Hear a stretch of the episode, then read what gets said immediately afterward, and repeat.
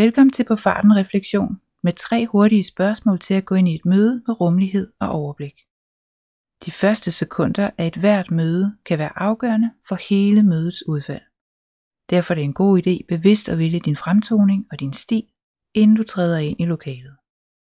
Lydfilen ovenfor, med den samme titel om at gå ind i mødet med rummelighed og overblik, er en grundigere refleksion. Den lydfil, du lytter til lige nu, den er til dig, når du har kort tid mellem møderne og lige skal tunes, så du er klar til det næste møde.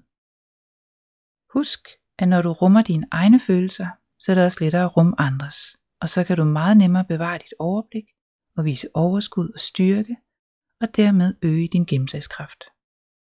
Her kommer tre spørgsmål til en hurtig refleksion inden det næste møde. Hvilket møde skal du ind i, og hvad er dit mål med mødet?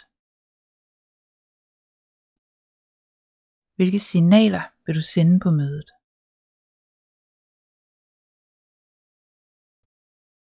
Hvilken følelse har du brug for for at vise signalerne, når du træder ind i mødet?